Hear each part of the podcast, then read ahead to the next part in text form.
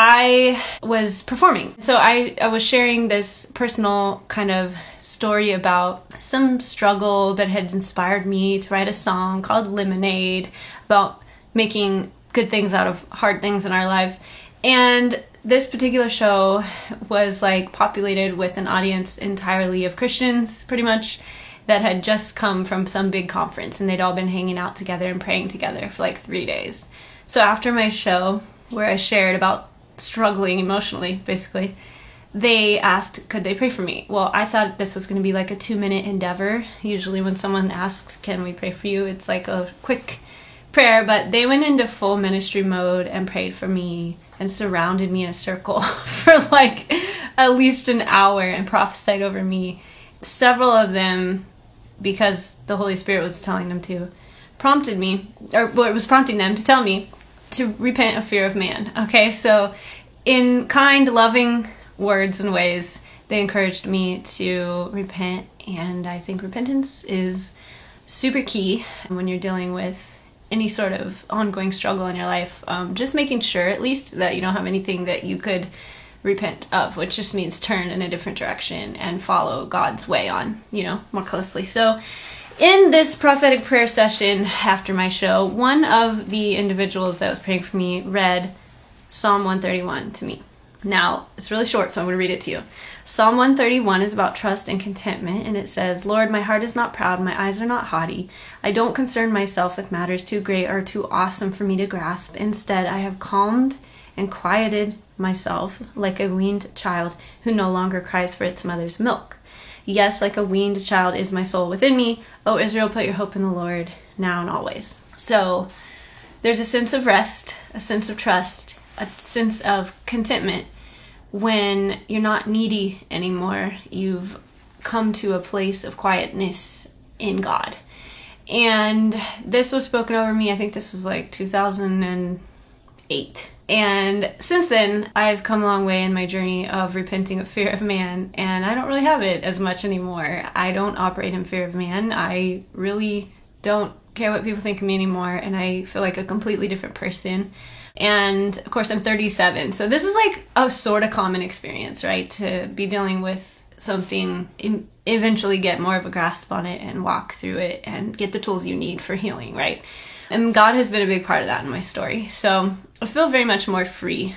And yet I know that it still creeps up. I still have to reorient myself to re- revere God and not humankind's opinion of me and not be striving for uh, accomplishments or attention and constantly stay in that place of autonomy in God, like a weaned child, not being um, needy for others to sustain me, but being mature and able to calm myself down in God and r- rely on His presence alone. But what I haven't noticed before today this revelation that I feel like I got this morning is that it's related to pride. So, pride is another thing the Bible talks about a lot, right? Pride comes before a fall. Pride separates us from God. Pride is the opposite of humbly worshiping Jesus, which is the thing we were created to do. So it's a big problem, and a lot of people have it. And a lot of people in North America in this day and age, we've got a lot of pride that we have to die to, right? In our relationship with Jesus Christ. So the first line in Psalm 131 is Lord, my heart is not proud. My eyes are not haughty. I don't concern myself with matters too great or awesome for me to grasp. It's like I have admitted that I'm a simple person that doesn't understand everything. And I've come before the Lord in true humility, which is so related to worship and adoration. And that's how I'm content. That's how I'm able to trust.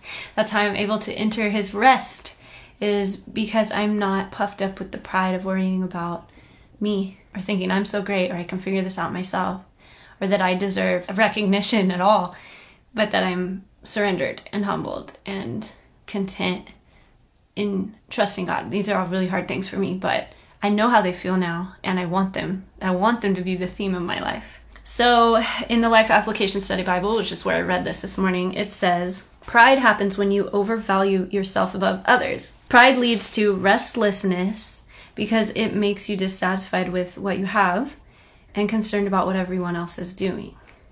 Pride will hunger for more attention. Humility puts others first and allows contentment with God's leading in your life. Contentment then gives you security so you can stop trying to prove yourself to others. So that's the opposite of fear man, the opposite of pride, right? So it just says simply, let humility and trust affect your perspective and give you the strength and freedom you need to serve God and others. So then I wrote in capital letters, how?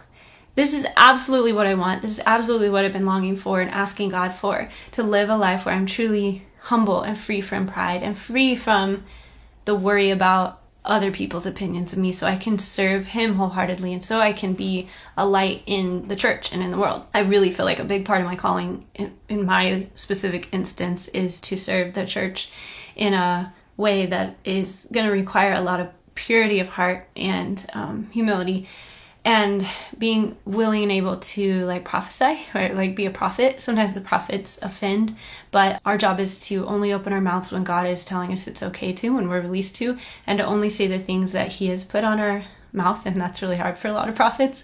And most of the stuff he reveals to us is just for us to see to know and to pray over. And when he does release you to speak it's got to come from a place of humility and love if that's my role in the big C church, I need to get this pride thing right. You know, I need to kill it completely. And I need to live free from fear of man. And so to see that those two things are related is really intriguing me. I think God's helping me understand how to get to where I need to be. So I wrote how, and then this little list came to me. Ways to cultivate humility. One, serve and support others, right? Be giving of our time, be giving of our resources, be willing to pour out to others and to serve their dreams and goals and visions instead of always your own, you know, and self promotion. Like, be generous with your resources and live a life that puts others before yourself, right? So, serve and support.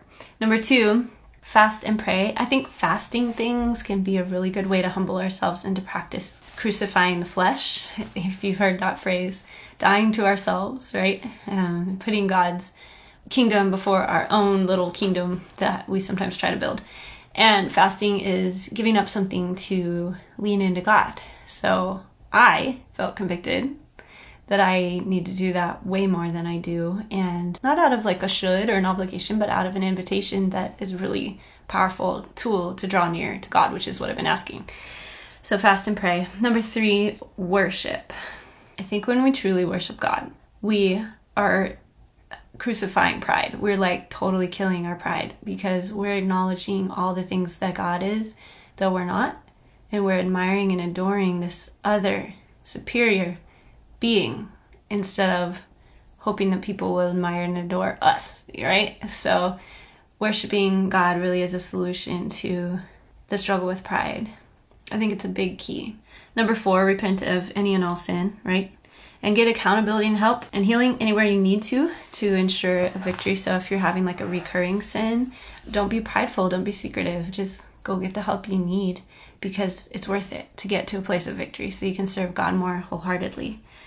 And then I turned to my New Testament reading and I saw this description of the early church, which reiterated this goal, right, of having this pure, worshipful, hum- humble heart and cultivating that in the church community that God places me in, right? So it's Acts 9, and it simply says, They were permeated with a deep sense of reverence for God. That's the opposite of pride. That's the opposite of fear of man. A deep sense of reverence for God. And the Holy Spirit was with them, strengthening them. That's also necessary. They prospered wonderfully. So I really felt like God answered some of my questions today of how do I get to where I think you're calling me to go next. And I think a lot of it's going to be um, denying myself and like laying down my pride and worshiping humbly and fasting and praying and drawing near to God and repenting of anything that I need to repent of and getting to a place of maturity where I'm really entering his rest, where I really don't need anything else. And I feel glimpses of that. I get excited about that. I have moments like that, but I want more. I want my life to be fully surrendered to God, and I want any soul wounds to be totally healed so I can keep living free of these things that used to consume me and anything else he wants me to free get free from in this next season. I'm on this journey and I'm excited because I've learned to trust that God's good. I don't know. What do you guys think? Uh, Have you heard that description of fear of man? Have you heard that description of pride? Do you think the two are related? And as always, I'm open to suggestions on what you would want to hear devotions on in the future. Okay, bye.